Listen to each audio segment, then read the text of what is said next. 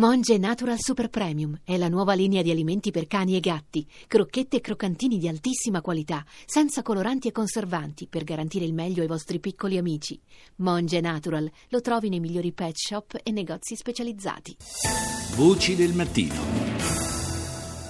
Sono le 6.40 minuti e 39 secondi, ancora buongiorno da Paolo Salerno, seconda parte di Voci del Mattino.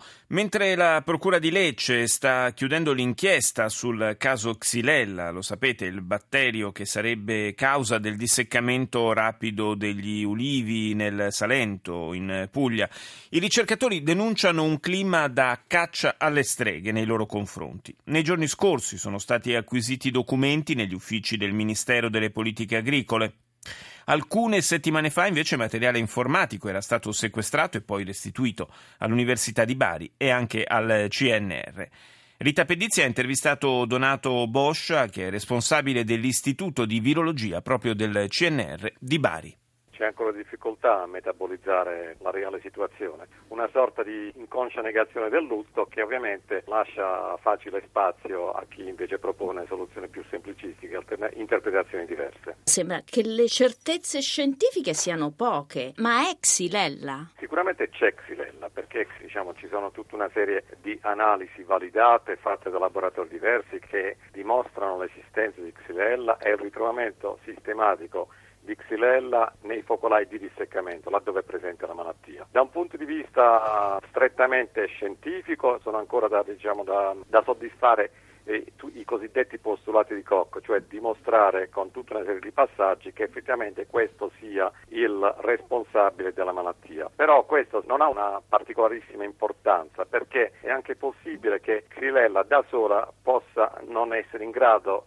di causare questa manifestazione sintomatologica nella severità in cui questa si manifesta. È possibilissimo che la copresenza di altri organismi, tipo per esempio dei funghi del legno, acceleri ed aggravi la manifestazione dei sintomi. Tuttavia, le evidenze che ogni qualvolta si manifesti in quell'area, quantomeno questo tipo di patologia, si ritrovi sistematicamente Xylella, è ormai documentato da, da numeri abbastanza importanti, se è vero come è vero che ormai eh, il numero delle piante eh, ritrovate in uh, focolai con disseccamento ha superato il migliaio, mentre le numerose migliaia di piante analizzate in aree dove non c'è disseccamento, dove invece c'era l'esigenza di provare l'assenza di Xylella, non hanno mai intercettato Xylella. Perché non è stata estesa la ricerca scientifica ad altre università? Nessuno ha mai vietato a chi che sia di fare ricerca scientifica, così come al tempo stesso la ricerca che è stata svolta dai nostri istituti, mi, mi riferisco al mio del CNR, ma contestualmente ai nostri colleghi dell'Università di Bari e colleghi dell'Istituto Agronomico Mediterraneo, è stata svolta con un finanziamento abbastanza limitato giusto per consentire le ricerche di azioni urgenti da parte di chi peraltro aveva fatto per prima la diagnosi, comunicato la diagnosi, ma assolutamente non c'è mai stato nessun veto per chi che sia. E, e, credo che sia sostanzialmente un fatto di logica, un fatto logistico. Sono attività che richiedono essenzialmente delle attività sul campo. Lo studio dell'epidemiologia del vettore richiede la presenza in campo di due o tre volte alla settimana. Può benissimo farlo il collega di, di Canicattio di Milano, tanto per, per citare diciamo, dei nomi a caso, però è indispensabile che il collega di Caricatio o di Milano si, si trasferisca sul posto tutto ciò che stiamo facendo lo stiamo facendo in rete con quelli che possiamo considerare i migliori centri di ricerca internazionali, europei ed extraeuropei, che hanno esperienza su Xylella, visto che tra l'altro Xylella, essendo per la prima volta insediata in Europa, per questo non, non ci sono dei centri di eccellenza in Europa per Xylella. Secondo lei come è arrivata in Puglia? L'ipotesi che noi riteniamo fortemente fondata e che sia arrivata con la movimentazione di piante infette. Nel caso specifico è abbastanza verosimile che sia arrivata con uh, piante ornamentali importate dal Centro America, considerando che le analisi genetiche che abbiamo fatto ci hanno portato ad individuare eh, come unica uh, area geografica al mondo uh, in cui è presente uh, il, lo stesso ceppo, lo stesso genotipo in Centro America, in particolare in Costa Rica. Se noi consideriamo che Costa Rica è un grosso esportatore di, di piante ornamentali verso l'Europa, che, che, fino all'altro giorno, quindi fino al 21 maggio, eh, vietava per prevenire l'introduzione di Xylella soltanto l'importazione da paesi terzi solo di piante di vite e di piante di agrumi, lasciando scoperte altre 310 specie notoriamente ospiti di questo batterio e allora diciamo non c'è da meravigliarsi se attraverso una di queste 310 porte che sono state lasciate aperte possa essere arrivato il batterio. Lei è stato ascoltato come persona informata sui fatti dalla Procura di Lecce. La Procura ha avuto un esposto e quindi deve, credo che debba svolgere le proprie indagini. Voci del mattino. Continuiamo a parlare del caso Xylella, lo facciamo con il giornalista e scrittore Pino Aprile che è molto impegnato proprio in eh, campagne in difesa degli ulivi del Salento. Buongiorno Aprile. Ha sentito l'intervista che abbiamo realizzato con eh, Donato Boscia del CNR? Direi che eh, si, rispetto al recente passato si stia facendo eh, strada anche fra i ricercatori eh, pugliesi l'idea che insomma forse non dipende tutto dalla Xylella. Ma infatti la reazione diciamo, popolare, perché quello è stato ed c'era in qualche modo da aspettarselo, perché l'ulivo mm, non solo rappresenta la Puglia, la storia dei pugliesi, si può dire è la Puglia.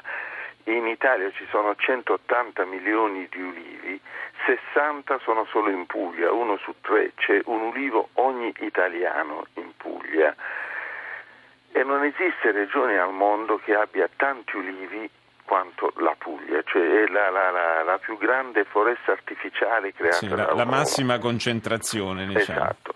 Ora, eh, come diceva eh, appunto il dottor Boccia, mm, non esiste la certezza che sia la xylella a uccidere l'ulivo, ma questa è mm, una delle ragioni che ha, ha mosso eh, questa, questo istinto di difesa, come dire, di un, uno di famiglia, perché quello è l'unico certo. per i pugliesi.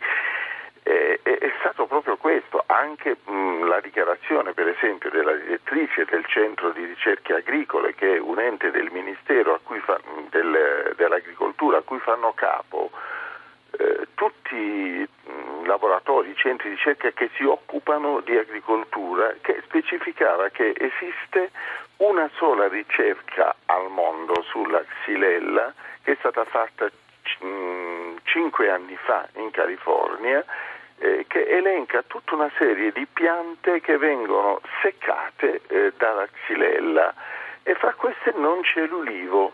Eh, non solo si specificava che la xylella non è patogena per l'ulivo, cioè non è che le ammazza, no, non è una malattia. Ora è evidente che se devi cercare la ragione, la causa eh, di un fenomeno così impressionante, vedere un ulivo seccato è, è, cioè, è qualcosa che, che, che, sconvolge, adesso non vorrei esagerare. No, no, ma è una, è una, pianta alla quale penso un po' tutti gli italiani e direi più in generale, un po' tutti quelli che sono cresciuti, nati e cresciuti intorno al bacino del Mediterraneo, eh, part- sono particolarmente affezionati. Insomma, io ne ho una sul balcone, guardi, glielo dico. Eh, guardi, per, per dare solo una piccola idea di che cos'è, proprio nel profondo, parliamo difficile, nell'inconscio eh, l'ulivo per i mediterranei, gli europei, gli occidentali, l'ulivo mh, mm, si è normalmente convinti che sia una pianta mediterranea. Non è vero, l'ulivo esiste in tutto il mondo, ce ne sono 44 specie anche in Australia, ma sol- nella storia solo nel Mediterraneo è stata domesticata questa pianta, che poi non è un albero ma un arbusto. Tant'è che in tutto il mondo per dire olio ulivo ci sono solo due radicali, due parole. Una viene dal cretese che è elayon e l'altro dall'arabo che è zaitun, per cui in Spagna olio si dice aceite, certo, che viene certo. dalla... e tutto il resto viene da... Cioè, mm, sì, sì, è, un, è un'identificazione totale. È radicato proprio nella nostra storia, nella, nella nostra cultura, direi.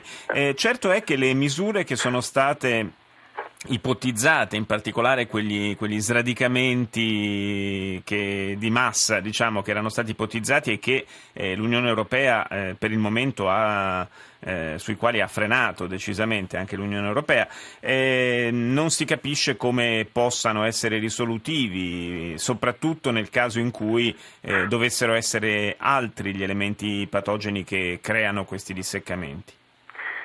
Infatti, cioè, non essendoci una certezza eh, specifica perché eh, la xylella debba essere eh, l'indicatore che porta allo sradicamento, ecco, questo non ha convinto, non convince e quando non si è convinti eh, si reagisce. Anche le, le, mm, i rapporti, le spiegazioni di grandi esperti eh, come il professor Siloiannis del Greco, dell'Università della Basilicata, cioè tutto, tutto molte cose hanno eh, concorso a eh, formare il convincimento un attimo, forse stiamo correndo troppo veloci in una direzione che potrebbe non essere quella giusta, ovvero espiantare e risolvere il problema. Forse non è la risoluzione del problema. In più le esperienze di eh, diversi olivicoltori che hanno semplicemente poi fatto ricorso a quelle buone pratiche che eh, sono state dei padri, dei nonni, dei bisnonni, eccetera. Sono risolutive per sempre queste buone pratiche?